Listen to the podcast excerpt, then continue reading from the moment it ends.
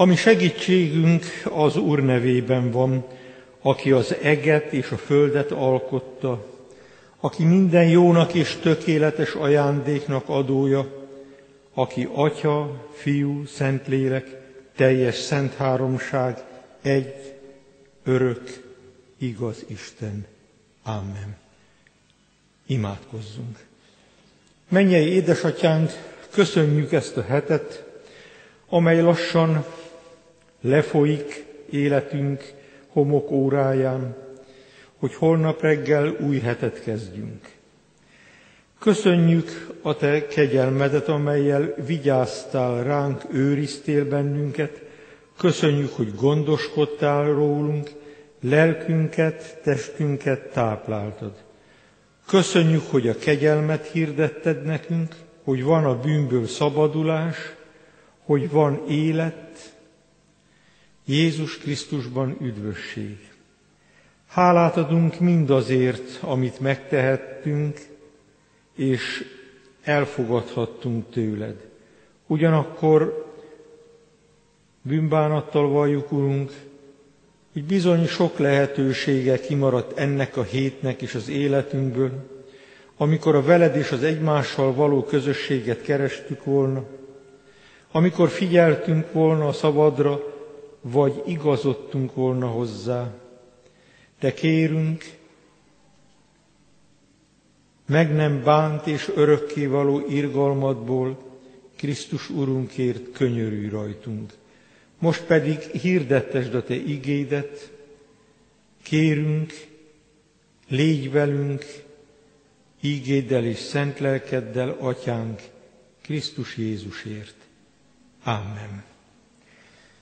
Kedves testvérek, az ige, amelynek alapján szólni szeretnék, Józsué könyvének a 22. fejezetében, ennek a 10., a 26., 27. és 34. verseiben található ígéket olvasom.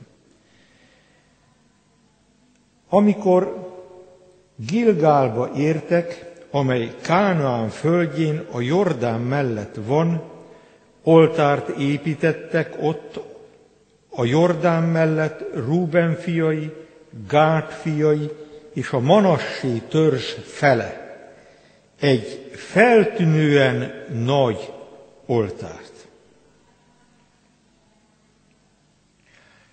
Azért ezt mondtuk.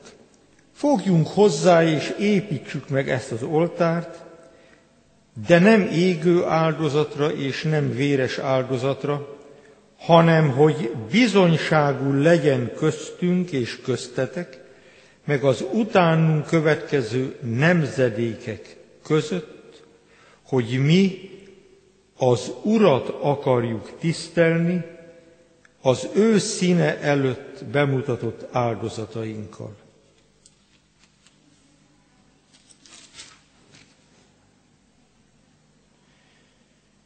Az oltárt pedig így nevezték Rúben fiai, Gát fiai és Manassé féltörzse.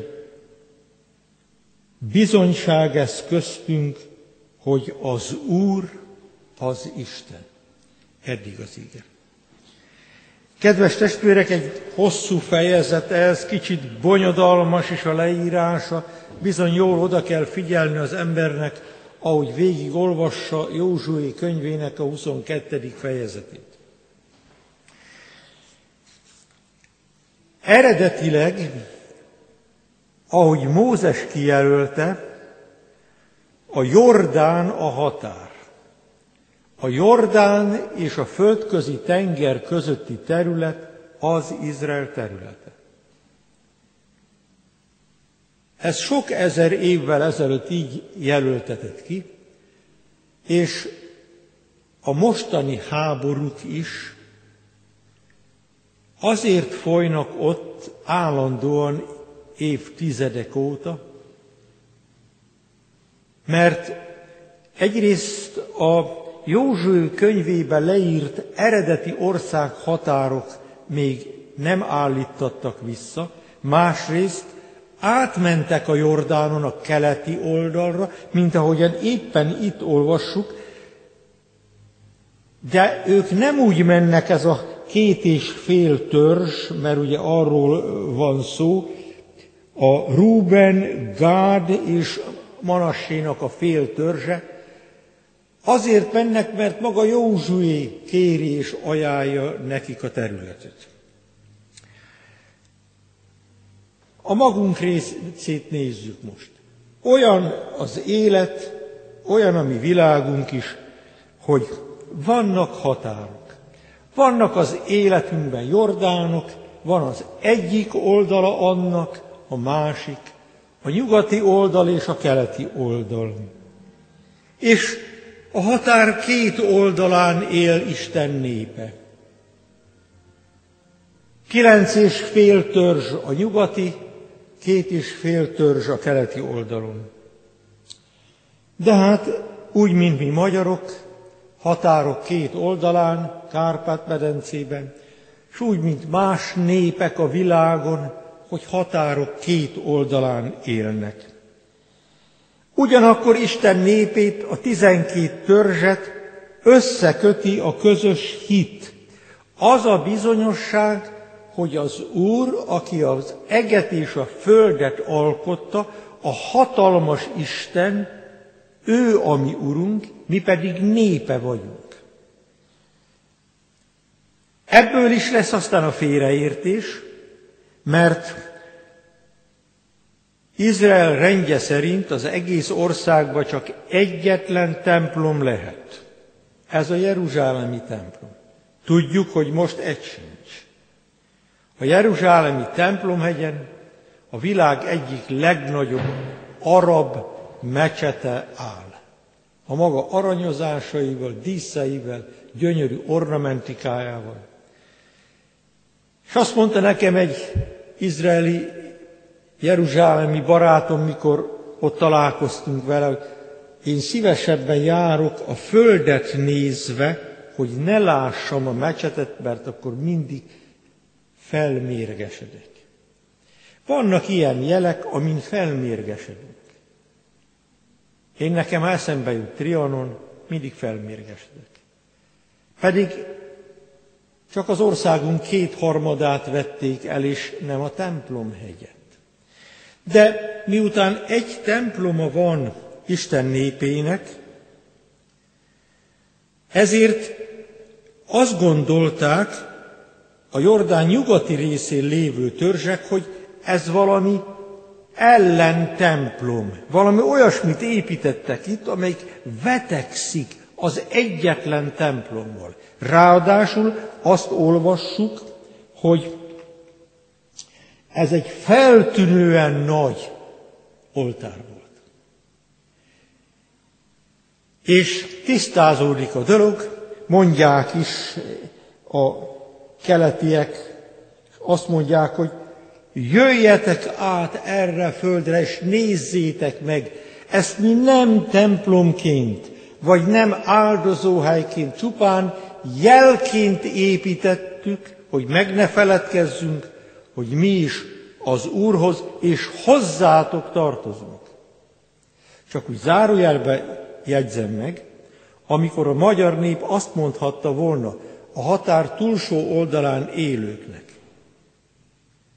és úgy szavazott volna akkor, hogy ti tudjátok meg, hogy mi szeretünk benneteket, és úgy tekintünk rátok, mint akik hozzánk tartoztok, a magyar nép úgy szavazott, hogy nem, nem tartoztok hozzá. Ugyan tudom, megvan a felelőssége azoknak, akik akkor tücsköt, bogarat beszéltek, akkor 23 millió vendégmunkásról beszéltek. Ezt azért építette Isten népe, ezt az emlékművet, ezt a úgymond nagy méretű oltárt, hogy emlékeztesse őket arra, hogy az Úr mindannyiuknak a kegyelmes Istene, ők pedig egymásnak testvérei.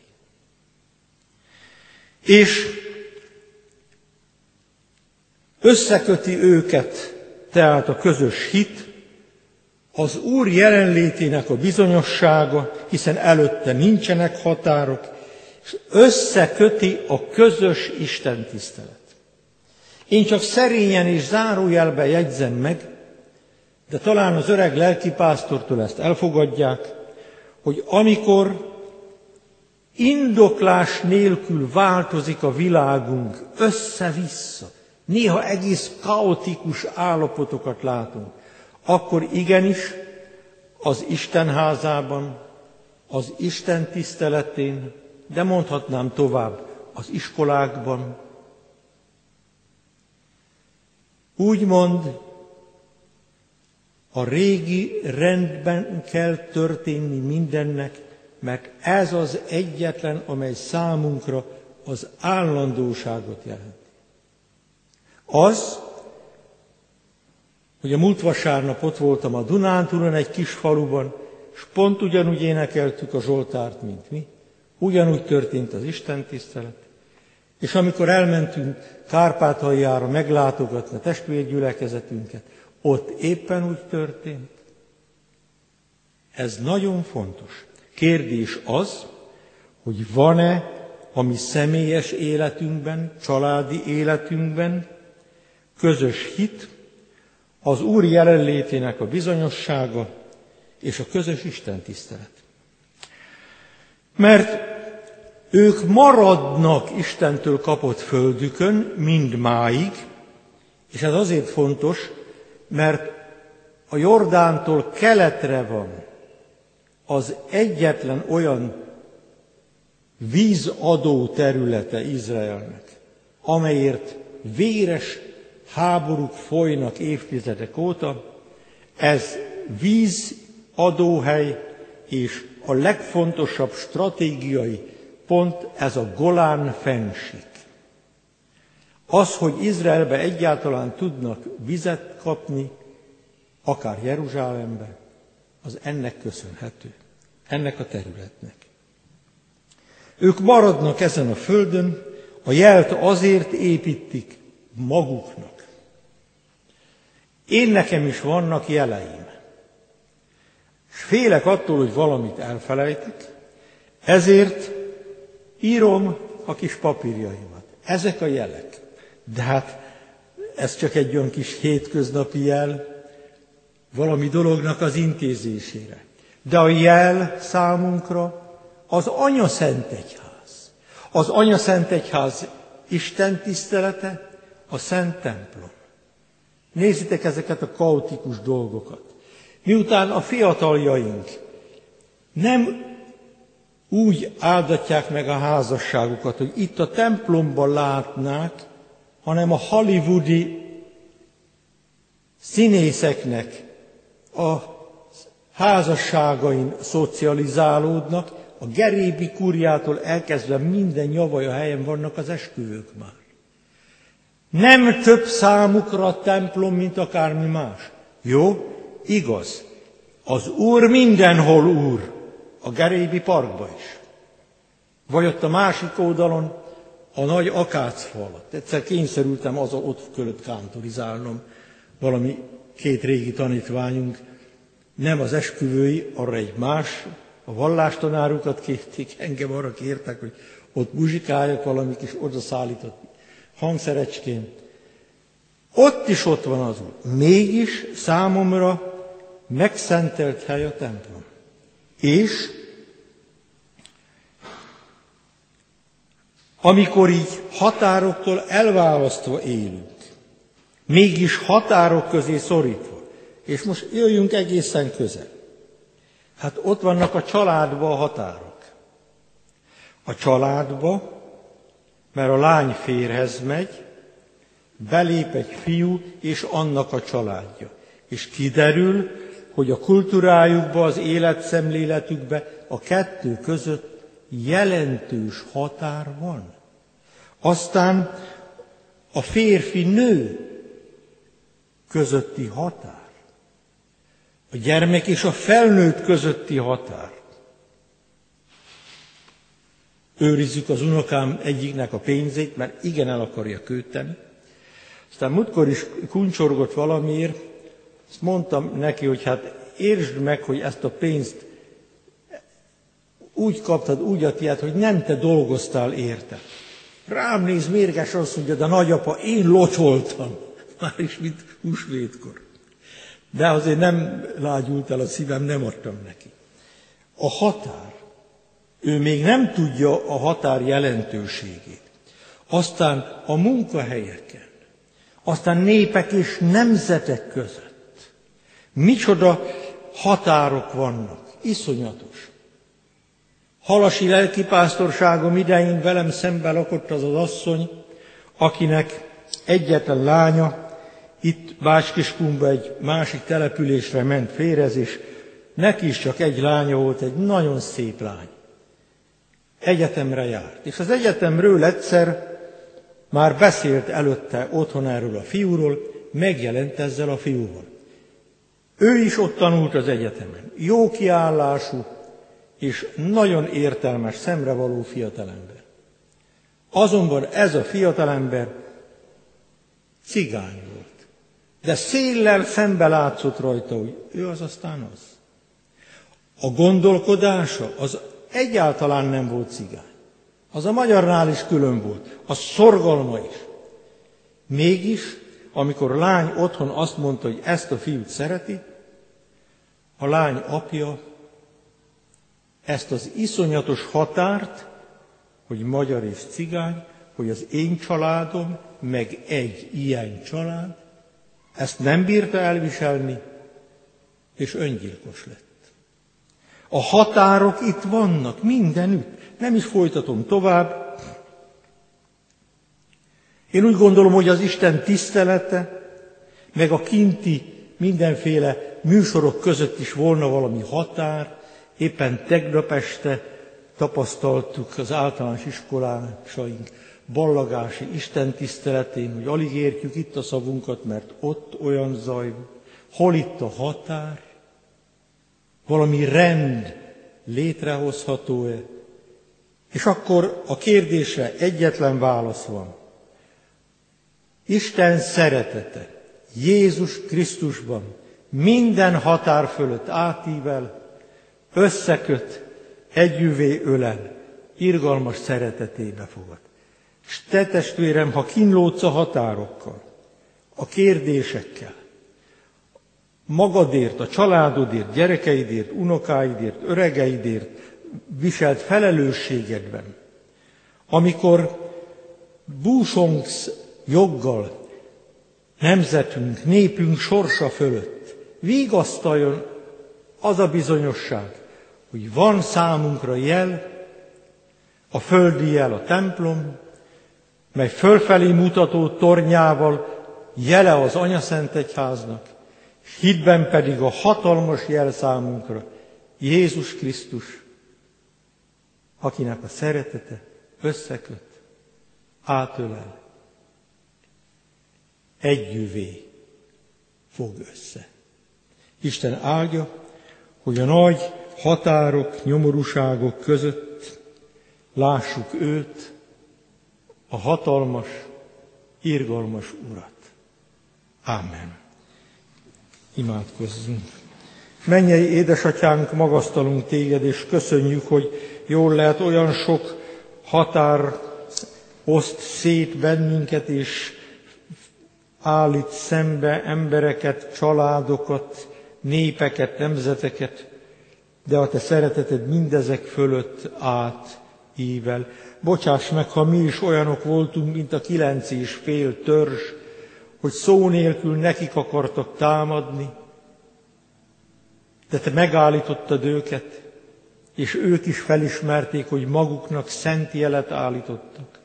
Hadd lehessen számunkra földi módon és földi vonatkozásban szent jel a templomunk, hogy jelentse számunkra az egyházközségünket, egyházunkat, jelentse számunkra az evangélium hirdetésének helyét és idejét, de hit által legyen a Golgotai kereszt a szent jel, amely fölé, fölé ragyog a betlemi csillag, hogy lássuk, hogy Krisztusban Isten szeretete minden határt átívelő örök szeretet. Így imádkozunk most, ami Anya Szent Egyházunkért, gyülekezetünkért, az itt folyó ige hirdetésért, szolgálatért. Könyörgünk, Urunk, a betegekért, gyógyító irgalmadot kérve számukra. Könyörgünk a mi népünkért, nemzetünkért. Elét hozzuk családunk tagjait, közel és távolban, akikhez kilométerek nagy távolsága fölé is odaível az a szeretet, amelyel gondolhatunk rájuk, és amelyel imádkozhatunk értük. Könyörülj rajtunk, jelenléteddel növeld a mi hitünket, hallgass meg és könyörülj, Atya, Fiú, Szentlélek Isten. Amen. Imádkozzunk a mi Urunk Jézus Krisztus imádságával. Mi, Atyánk, aki a mennyekben vagy, szenteltessék meg a Te neved, jöjjön el a Te országod, legyen meg a Te akaratod, amint a mennyben, úgy a földön is. Minden napi kenyerünket add meg nékünk ma, és bocsásd meg védkeinket, miképpen mi is megbocsátunk az ellenünk védkezőknek. És ne vigy minket kísértésbe, de szabadíts meg a gonosztól, mert tiéd az ország, a hatalom és a dicsőség mind örökké. Amen. Testvéreim, a hála áldozat Isten tiszteletünk és életünk része, az ő dicsőségére éljünk ezzel. Holnap Isten tiszteleteinket a szokott időben tartjuk, a 11 órás Isten tisztelet lesz a Kecskeméti Református Kollégium általános iskolájának évzáró Isten tisztelete. Isten áldását fogadjátok. Az Úr Jézus Krisztusnak kegyelme, mennyei atyánknak szeretete és a Szentlélek közössége legyen velünk. Amen.